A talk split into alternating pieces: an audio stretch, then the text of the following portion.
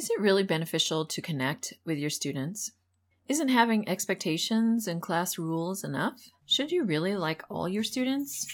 Well, not necessarily, but your relationships impact their learning and their behavior. Listen in to today's episode and learn some of the benefits of those relationships. Hi, guys. Welcome to Behavior Strategies for Class, your podcast all about behavior strategies to help you in the classroom. Do you need more support and encouragement for your challenging students? Do you want proven behavior strategies that will help create resilient students? How will behavior strategies influence your class? You will make a difference in their lives and prepare them for success as a well rounded person. And I'm here to help. I'm Diane Bachman, a behavior paraprofessional with over 10 years years' experience in special education, working with students from various backgrounds and disabilities, and I want to offer you hope. You will be a constant, caring adult in your students' lives and building relationships with them will be essential to achievement and triumph, not only for them, but also for you. So, we'll be discussing about trauma informed care, social emotional intelligence, sensory breaks. Why are they important? PBIS, behavior interventions, MTSS, social skills, evidence based strategies, and more. So listen in, and I have to say, Rita Pierson is one of my idols in her fight for students. And if you have not listened to her TED Talk on Every Child Needs a Champion, I encourage you to go do that today because I want us to be our students' champion because we were born to make a difference. Let's listen in to today's episode. Encourage you to join my Facebook group, Behavior Strategies for Class, and join in in collaborating with other educators there also, don't forget to hit that subscribe button so you don't miss a thing. So, definitely over the years, I have worked with quite a few different teachers and watching their different relationships that they've had with their students. Like some extremes, of course, I've worked with a teacher who unfortunately did a lot of yelling a lot of yelling at her students who were not following directions like to a T, constantly yelling. And if she got upset, she would uh, even more yelling. Thankfully, she would finally like kind of get it together and then just say, really kind of blame it on the students. Like, you guys are making me mad. You're making me upset. You, you, you, instead of taking responsibility and just saying, hey, sorry, I lost it there for a minute.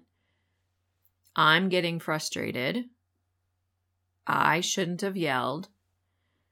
You know, she's projecting it on all the students. And granted, I get it. They can make you crazy. And yes, sometimes you do want to choke them out, but you're the adult in the room.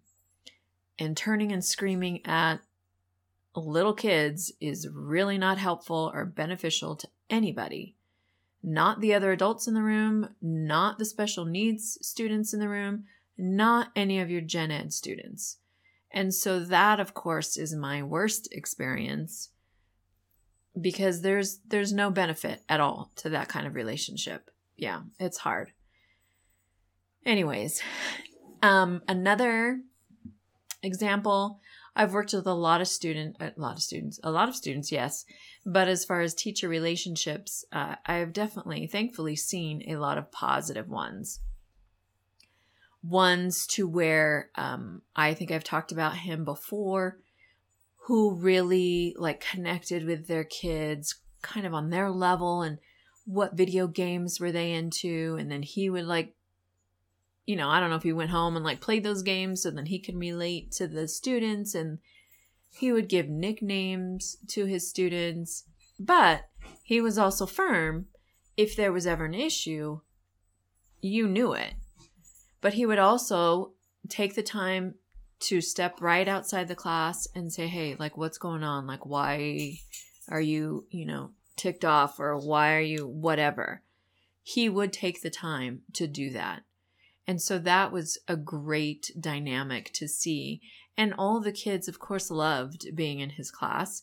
And all the kids coming up would want to be in his class. because he was so cool and relatable to the students. Other teachers I've seen kind of just in the middle. Like they, you know, made their class expectations and they connected with their students, but not, um, I guess, overly engaged, if that makes sense. Like it's, hey, how are you? You know, it's good to see you, and then moving on. Um, not always taking extra time to figure out, okay, why are you really upset? Or why did you choose to do this? Or why did you hit Johnny? Or it was more or less somebody else has to deal with it. But her classroom was, you know, comfortable, and I think the kids felt welcome there. But it just wasn't, um, I guess, a next level type of connection. And then I've seen other, again, other teachers who are so welcoming, so encouraging, giving those high fives every morning, greeting their students, encouraging them, but also having that firm uh, expectation in the classroom. Yes, I want to connect with you, I want to encourage you, but these are the this is the way we do things in my classroom. And setting those firm uh, expectations those were always great to see as well. So and then other teachers they do connect. They give their students a little more freedom in their creativity and how they are able to do their work but also reminding them if they go past that boundary reminding them again, okay, guys, like tone it down or back to work, you're messing around. Now you lose that freedom of just interacting at your table. So then it's, you know, quiet time and everyone works on their own. You know, just kind of bringing it back, but in a real way, in a way that she did not have to raise her voice or yell and yell at the students. She just reminded them okay, guys, this is the expectation. And if you don't meet it, then this is the consequence. It's just a matter of fact. But she has built that relationship. She has had lunch with her students on a regular basis, rotating through her students. And that was kind of her, their reward um, for their behavior and, and doing their work. And so she didn't have well, I take that back. They did put a couple tough behavior students in her class, but she still took the time to connect with them little by little. Like she knew her limitations on, you know, I'm not going to smother you because I want you to feel welcome, but I want you to know I do care about you, but there are expectations again. So, learning that balance, I think, is huge. And I know not every teacher is you know, overly affectionate and hugging and which I know we can't do, but um you know, smiling all the time. I get it. I mean, obviously we're human, you're human. We can't always be on a, you know, super high all the time, but consistently showing up, showing encouragement to your students, giving them constructive criticism on where they need to grow, challenging them to continue to grow, and finding their strengths and encouraging them there. And then again, in their weakness and challenging them to do better over there. It's learning that balance because your relationship with your students is huge and makes a huge difference in their lives. And so I want to go to um, some benefits and encouragement for you. And hopefully, you have seen this past year as you have connected with your students. Or maybe you haven't taken the time. And so you can look back and say, hey, I do want to do that different. Or maybe I will have lunch with the students maybe once a month if you don't want to do it weekly, or maybe every other week, or what's one way that you could incorporate a way to build that relationship and connect with your students? So, one thing I was reading um, in the American Psychological Association that students who have positive, supportive relationships with their teachers attain higher levels of achievement and have positive social development, which basically is their behavior, how they connect and interact with their peers, not only with you, but with their peers. You are giving them a base on how to have that positive relationship. So they so students that have a positive relationship with you engage more in their learning. So they want to interact with you while you're teaching and engage and they're staying focused. Uh, they behave better in class. When they feel connected to you and know that you actually care about them, they want to do better. And granted, sometimes there are other reasons where they can't or they still have outbursts or they i mean obviously that isn't a number one solution to all behavior you know but overall studies have shown that they do behave better in class when they have that connection to you as their teacher and that's ultimately what we want because once they behave better, then they're going to be learning more. And obviously, that's what they're there for. But again, we want to come back to teaching the whole student. So, socially affects them emotionally, academically, helping them grow in all of those areas. And you don't have to be super intentional to always be like, hey, I see you're interacting so well with Johnny over here your social skills have really grown this year. Like, we don't always have to point that out, but you are teaching that throughout the year in different projects and things that you have in your classroom. And then again, like I said, peers get along when they have that positive relationship with you. They have that positive example, and the class environment is welcoming. Students want to be in your class. They don't want to have to hate school, have to hate coming to your class because all you do is yell at them. No, they want to be happy to be there and happy to learn, happy to be with their friends, happy knowing that another adult cares about them. So I really want to encourage you to take time to reflect. How have your relationships been with your students this year? And sometimes, you know, you may not see that lasting effect but you are making a difference. And then what could you do differently next year? How could you build on those relationships? Is there something, maybe a little something that you could tweak?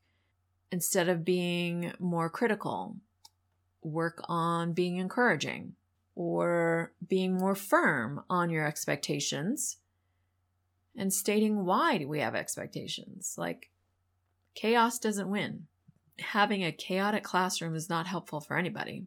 So I just want to encourage you to remember that your relationships matter to your students. They do make a difference and they have lasting effects. Like I said, it gives them a positive example of what a positive relationship looks like. And hopefully, you were able to see that growth in your students and see that growth with yourself as well. And so this reminds me of Josh Shipp, who is a youth leader and speaker who was a foster kid and he talks about how he he had been moved, I don't know, four or five times before he ended up in this one foster home. And he said he did everything wrong that he could do because he knew he was going to be kicked out anyway and just move on to the next one. So he would, you know, be rude, mean, disrespectful to the family, step it up and do it at school. And so everything he just kept doing worse and worse and worse. And finally, the foster parents told him, We're not going anywhere. You're not going anywhere. We are here to help you and support you no matter what. And so that finally clicked with him because he knew he could trust in them to know that they cared. And they weren't going to throw him away because he was too difficult and being rude and mean and being a teenager. So I leave you again with another quote from Josh. Well, this one is from Josh Shipp. And he says, Every kid is one caring adult away from being a success story. And you can be that adult. You can change a hopeless student into hopeful, which means that student will be a success story. Thanks so much for listening. I truly appreciate you all, and I pray that I've inspired and encouraged you today. I also want to let you know that I have a couple bit.ly links for you if you're interested in making your own podcast and sharing the wealth of knowledge that you have being a teacher or a para or a teacher's aide. Uh, anybody in the education system, I'm sure you have a lot to share. And if you're interested, I took the class with Stephanie Gass. She's amazing, super friendly, down to earth, very easy to understand, and she's great. So I have a bit.ly link for you uh, for Podcast Pro University is where I learned how to do this. And that is bit.ly slash behavior PPU, the number four, and you, as in the letter U. So Podcast Pro University, bit.ly slash behavior PPU, the number four, and the letter U if you're interested. Also, to get your free printable of all the six evidence based strategies, there is another bit.ly link, and that is bit.ly slash the number six for free. The number six for free. These will all be in the show notes in case you need to go back and check those out. And I leave you with this that every child deserves a champion, and that's by Rita Pierson. So I just want to encourage you that you can be that champion and that you are making a difference. Thanks again.